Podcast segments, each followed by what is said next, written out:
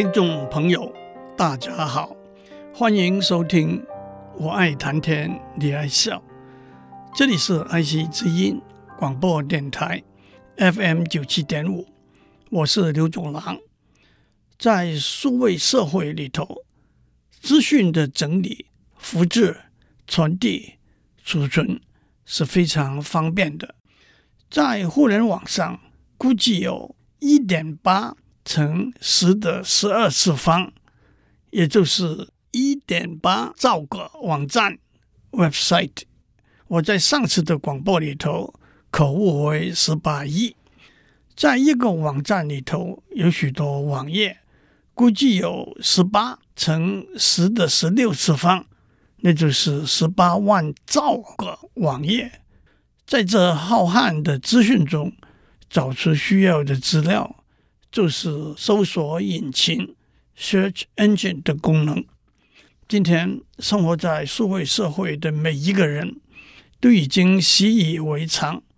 需要什么资料都是一句话，上网查一下就好了。其实这倒有一个很好的比喻，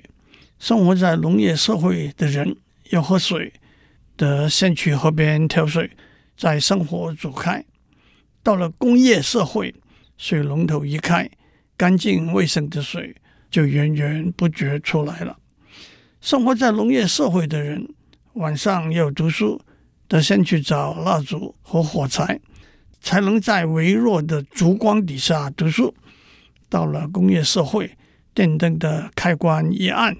就大放光明了。的确，在数位社会里头，搜索引擎就像水龙头和电灯的开关，只要上网查一下，资料就呈现在眼前了。我们在上个礼拜已经讲过了搜索引擎两个重要的技术面向。首先，它建立了一个庞大的索引，把许多许多可能使用的关键词一一罗列出来，而且每个关键词也附有所有包含这个关键词的网页的链接 Link。 当使用者输入某一个关键词的时候，搜索引擎就可以从索引中找出所有含有这个关键词的网页了。但是当在索引中找到几十万甚至上百万个网页的时候，搜索引擎必须把这些网页排序。排序的目的是把最恰当的网页排在前面，因为在一般情形之下，搜索引擎的使用者通常只会阅读排在前面的几个或者顶多几十个网页而已。如何把这些网页排序是搜索引擎的一个非常复杂的问题，也是一个商用搜索引擎的高度机密。我们说过 Google 搜索引擎会考虑大约两百个以上的因子来决定网页怎么排序。上一次我们已经看过好几个例子，指出关键词和相对应的网页之间的关联会如何影响这些网页的排序。今天让我讲一个最重要也是不同的排序的因素。如果在 Web 上面所有的网页都有一个用来排序的比重，那么当从索引中把网页找出来之后，这些网页就可以参考这个比重来排序了。比重高的排在前，比重低的排在后。这个比重就叫 pageRank， 这又是一个小小的文字游戏。 Rank 就是排序， Page 既指网页 Web Page， 也指这个观念的原创者 Larry Page， Google 公司的两个创办人之一。让我先讲一个比喻，在社会的许多人里头，我们怎么样判断一个人的社会地位呢？一个说法是，一个人的地位很高，如果很多人看到他都会鞠躬行礼。具体的说，甲的社会地位是三十，如果有三十个人看到他，都会鞠躬行礼。乙的社会地位是十七，如果有十七个人看到他，都会鞠躬行礼。丙的社会地位是三，如果有五个人看到他，都会鞠躬行礼。但是这样的说法太粗糙一点了。虽然有三十个人看到甲都会鞠躬行礼，但是这三十个人的社会地位又是如何呢？而且这三十个人中的某一个人会向多少个不同的人鞠躬行礼了？譬如说，丁是这三十个人中的一个，他的社会地位是十八，但是他鞠躬行礼的对象是九十个人。那么我们说，丁对甲的社会地位的贡献只是十八被九十除，等于零点二。假如同时戊也是这三十个人中的一个，他的社会地位是二十，但是他鞠躬行礼的对象只有五个人。那么我们说，戊对甲的社会地位的贡献是二十被五除，等于四。因此，甲的社会地位就是向他鞠躬的三十个人，按照他们对他的社会地位的贡献的总和。这似乎是个合理的说法，但是故事还没有讲完。按照这个说法，假如甲看到丁也会向丁鞠躬行礼，那么丁的社会地位也得按照甲的社会地位来算。这一来大家就明白了，社会地位的计算是鸡生蛋，蛋生鸡的。甲的社会地位得按照丁的社会地位来算，而丁的社会地位又得按照甲的社会地位来算。一个解决的办法是，一开始先假设每个人的地位都是一百，然后按照上面的说法反复来算，反复了若干次就停下来，让我忽略若干数学上的细节，只说我们有一个方法计算社会上每个人的社会地位。同样，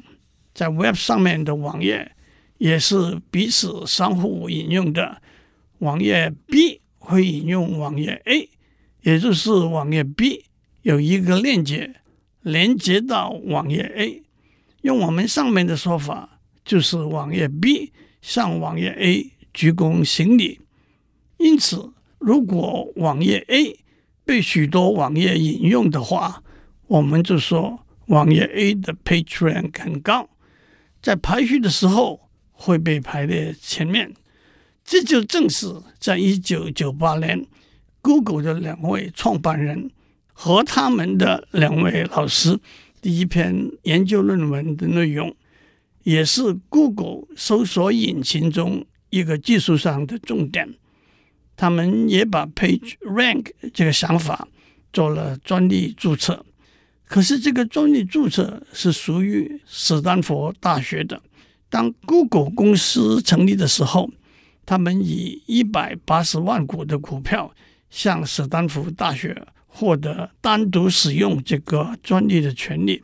史丹佛大学在二零零五年卖了这些股票，获利 三点三六亿美元。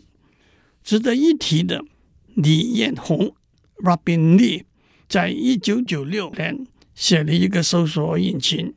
也想到使用和上面讲的比重相似的方法。他在一九九九年注册获得专利。李彦宏在二零零零年成立百度公司，今天百度搜索引擎在中国的市场的占有率高达 百分之八十。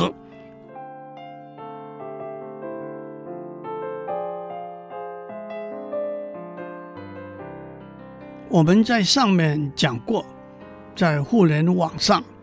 估计有 一点八兆个网站，在这些网站里头估计有十八万兆个网页。让我首先解释一些基本的观念。一台连接在互联网上的电脑有一个独一无二的地址，叫做 I P address（Internet Protocol Address， 中文通常就叫做 I P 地址。很明显，有了这个地址，任何通过互联网要送到这个电脑的资讯，就可以按地址送达，而且从这台电脑送出的资料也会附上这个地址。接下来我们在上面讲过，在 World Wide Web 上面，一台电脑也就是一个网站，也有它独一无二的地址，叫做 U R L Uniform Resource Locator。 这是不是把您搞得糊涂了？没有， I P address 和 U R L 只不过是用两个不同的方式去认定一台电脑和它储存的资料而已。这背后的技术是复杂，但是是相通的。就像一零一号光复路二段新竹台湾，就是要送一封信到清华大学的地址，也就是 I P address。 N T H U 点 E D U 点 T W 就是想要进入清华大学经过整理分类的资料的地址，也就是 U R L。 接下来让我交代一些在上面只是一笔带过的观念。我们在上面讲过，当我们要阅读一个网页的时候，会使用一个软件叫做浏览器 Browser。 在网页中的文件，文字如何标题，如何分段，如何插入图片等等，当然都是由作者决定的。用依据出版界印刷书籍时候的术语，就是由作者把这些细节标记出来。在 World Wide Web 里头，所有的网页都会使用一个共同一致的标记语言 Markup Language， 叫做 H T M L Hypertext Markup Language。 基本的观念是，网页的格式是用 H T M L 标记起来的。浏览器的功能就是按照这些标记把网页的内容呈现出来。有了这个共同一致的标记语言，各有优缺点的不同浏览器就应运而生了。在历史上，第一个公开广为使用的浏览器叫做 Mosaic， 那是一九九三年在 University of Illinois at Urbana-Champaign 由 Mark Andreessen 和 Eric Bina 设计出来的。接下来许多不同的浏览器就应运而生了。相信许多听众都听过 Netscape 推出的 Netscape Navigator， 微软推出的 Internet Explorer， Mozilla Corporation 推出的 Firefox。 但是到了二零零八年， Google 推出了 Chrome， 很快就成为浏览器市场的龙头。今天它的市占率高达 百分之六十。 很明显的，有了浏览器，搜索引擎先找到了网页，然后经由浏览器把内容呈现出来。所以对一般的使用者来说， Google 的搜索引擎和 Chrome 是顺理成章的捆绑在一起的。换句话说，如果使用者选用了 Chrome 做浏览器，自然而然的就会选用 Google 作为搜索引擎。虽然这个捆绑并不是必然的，譬如说用 Firefox 作为浏览器，用百度作为搜索引擎，用 Safari 做浏览器，用 Google 作为搜索引擎，都是可能的捆绑。这就把我们带到我们上面答应要交代的问题了。我们说，在十八万兆个网页中， Google 的索引里头只有三千分之一，也就是六十兆个网页的资料。那么我们为什么不能经由 Google 的索引找到其他的网页呢？我们说过 World Wide Web 是十八万兆个网页在互联网上连接起来的一个资料系统。不过 Web 可以分成两层，通常用的一个比喻是 Web 就是一个冰山，有一层是在水面上的，叫做 Surface Web， 中文可以叫做明网或者表面网。另一层是在水底下的，叫做 Submerged Web， 中文可以叫做暗网或者水下网。暗网又分成两层，上面一层叫做 deep web 深网，底下一层叫做 dark web 黑网。明网包含所有在公领域可以进入的网页，也可以说是搜索引擎经由蜘蛛的爬行找到，因而被包含在索引里头的网页。浏览器也就可以从索引里头的 U R L 连到网页去。在深网的网页，或者包含可以供公众使用的公开资料，或者包含必须经过特别安排，例如使用密码才能使用的资料，但是它们的 U R L 却不能够直接在搜索引擎的索引里头找到。原因是，或者蜘蛛决定不爬到那边去，或者蜘蛛不能够爬到那边去。让我们从一个例子说起。清华大学的网站的主网页是进入清华大学资料库的大门，在主网页底下又分成行政单位、教学单位、图书馆等等的网页。从教学单位又分成理学院、工学院等的网页，从理学院又分成物理系、化学系等的网页，从物理系又分成每一位教授的网页。原则上，蜘蛛从主网页开始，可以一层一层的往下爬，把每位教授个人的网页的 U R L 都找出来，放在索引里头。但是有几个原因，控管蜘蛛爬行的程式不会让蜘蛛从主网页一直爬到底，爬到每一个教授的网页。第一，蜘蛛要爬行的网站很多，不能花太多时间在一个网站里头。第二，蜘蛛在一个网站里头爬行太久，会影响这个网站被使用的效率。第三，索引会变得很大很大。因此，在清华大学的网站这个例子，蜘蛛可能只爬到清华大学 slash 教学单位 slash理学院这个网页就停下来了。换句话说，清华大学 slash 教学单位 slash 理学院这个网页是在明网上面的，也就是它可以在索引里头找得到，浏览器也可以直接连到这个网页。到了这个网页之后，使用者可以经由这个网页内部的链接往下上不同的系、不同的教授个人的网页走。但是一个教授个人资料的网页的 U R L 是不会被包括在索引里头的，所以这个网页是在深网里头的。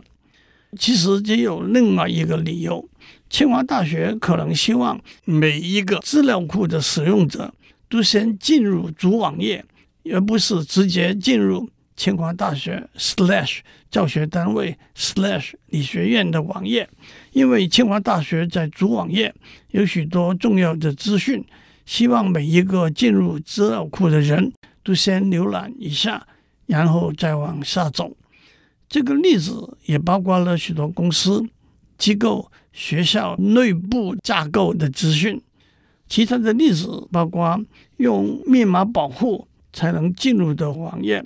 例如书本、报章、杂志的内容等等。至于在暗网最底层的黑网呢，笼统的说，那是在互联网上秘密交换资讯的一个黑暗的角落。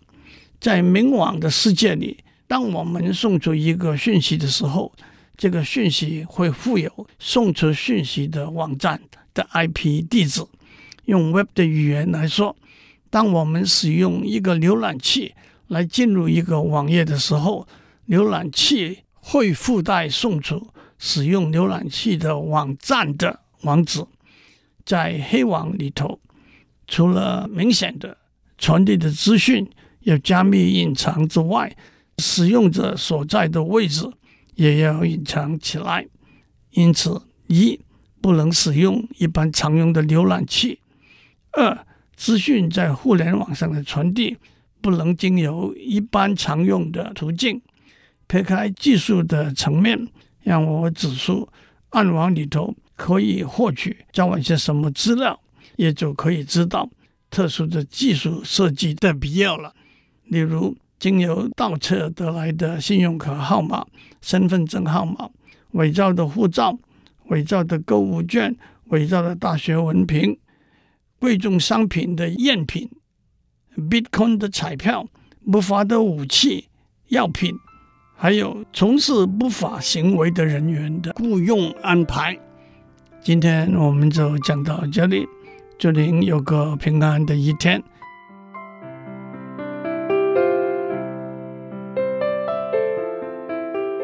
以上内容由台达电子文教基金会赞助播出。